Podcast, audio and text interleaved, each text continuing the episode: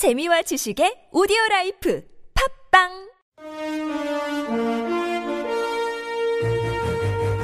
여러분의 합리적 판단을 돕기 위해 오늘의 뉴스를 골랐습니다. 백병규의 뉴스 체크.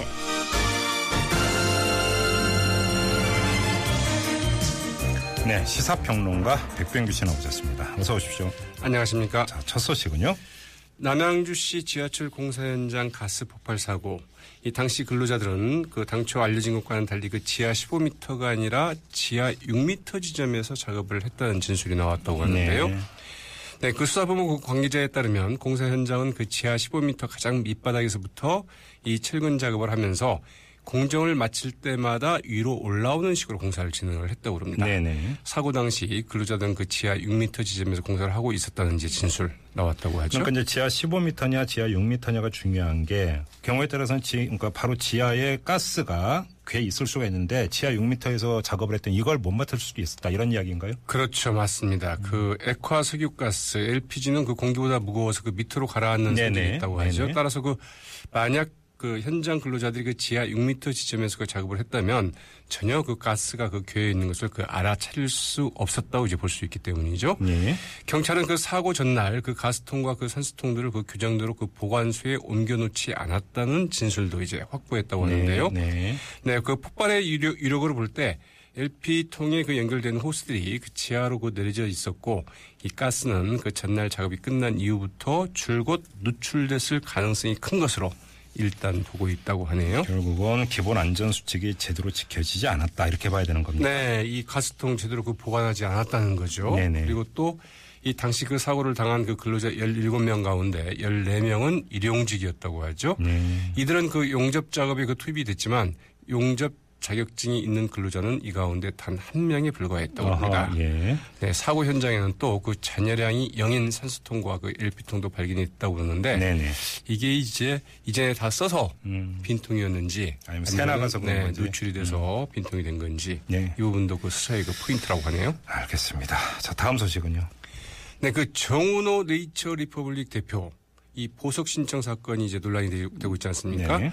이때 그 검찰에서 그 허용 의견을 낸 현직 부장검사들 이 당시 그 정운호 대표의 그 변호를 맡았던 이 최유정 변호사 이분 역시 지금 구속돼 있죠. 네. 네, 이 최유정 변호사의 그 요청에 따라서 보석에 반대하지 않았다고 진술을 했다고 합니다. 네. 이 당시 그 적의 처리, 즉 그 법원의 판단에 맡기겠다 이런 의견을 냈던 이 당시의 그 수사 검사와 그 공판 담당 검사 두 사람은 이 최근 그 검찰 조사에서 올초그최 변호사로부터 그 보석을 좀 신청할 테니 적의 처리 의견을 내달라 네. 이런 요청을 받았고 음. 두 부장 검사가 협의한 결과 들어줄 만하다 이렇게 결론을 냈다고 진술을 했다고 하네요. 이례적인 거 아닙니까? 이 두 검사의 움직임은?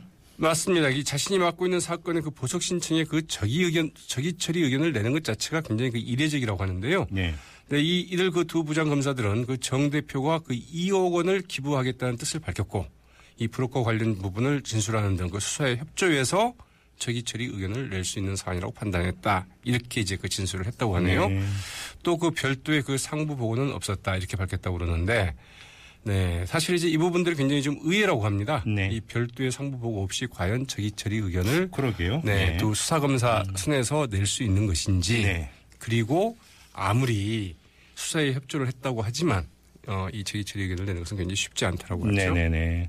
수사 포인트는 역시 현직 판검사 들에까지 이 로비가 먹혔느냐 그리고 또 그 윗선까지 있느냐 이것 아니겠습니까? 네, 검찰이 이. 부분을 이제 어떻게 좀 음, 수사를 할지 좀 더 지켜봐야 그러게요. 되겠죠. 네네. 자 다음 소식으로 넘어가죠.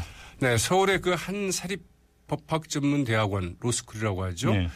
여기에서 이제 그 입학 때 입학 사정 때 그 서류 심사 단계에서 그 출신 학부를 다섯 개 등급으로 나누어서 이 최고 등급과 최하 등급 간에 무려 그 40%의 격차를 두는 등 사실상 그 출신 학부 등급제를 운영한 것으로 드러났습니다. 고교 등급제가 몇 년 전에 큰 논란이 됐었는데 이번에는 대학 등급제네요. 그러니까 대학도 아니 로스쿨 등급제죠. 그러니까 네, 로스쿨이 네, 맞습니다. 예, 대학 등급제죠. 네. 대학 등급제로 한 거죠. 예. 한겨레 오늘 입수한 그 서울에 있는 그 한 사립 그 로스쿨의 그 2014학년도 그 법학 전문 대학원 입학 전형 종합 서류 심사 그 가이드라인을 보면은 네. 이 서류 조, 서류 종합 평가 그 네 가지 항목 가운데 네. 이 성실성 항목이 있습니다. 네.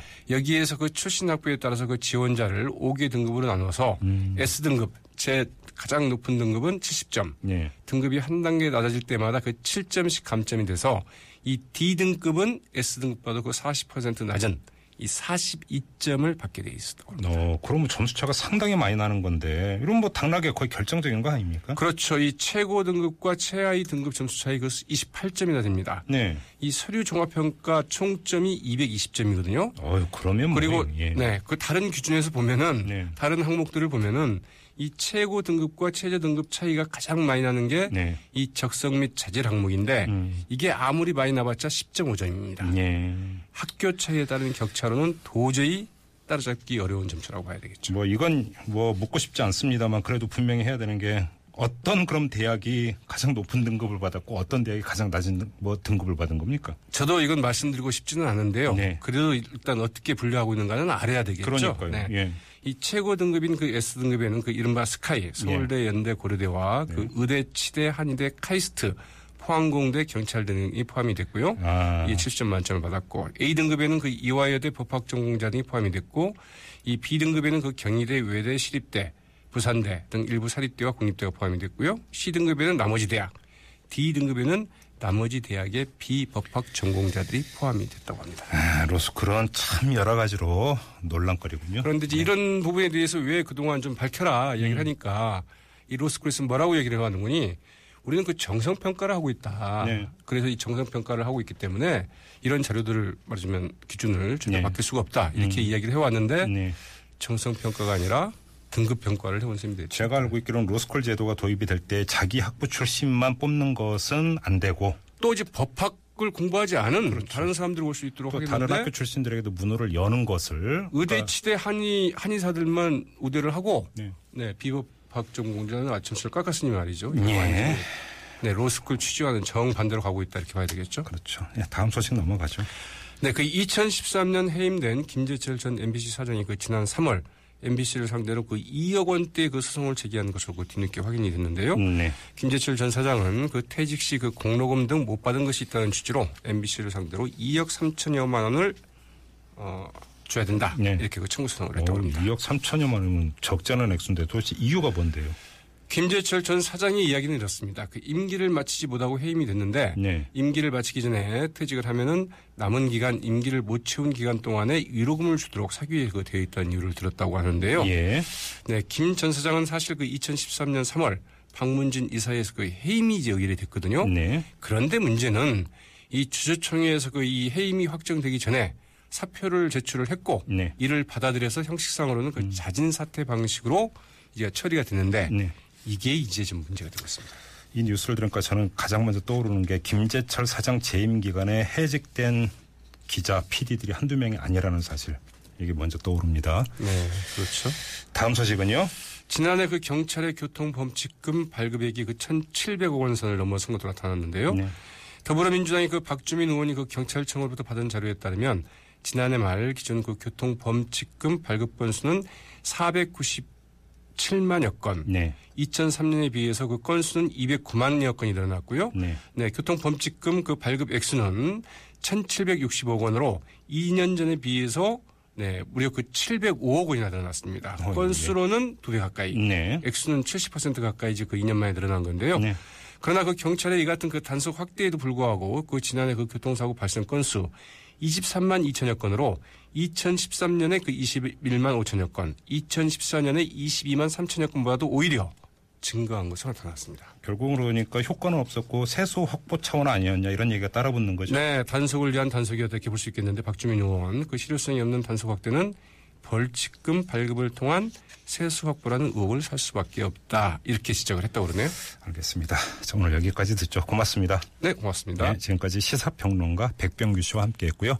자, 6시 55분.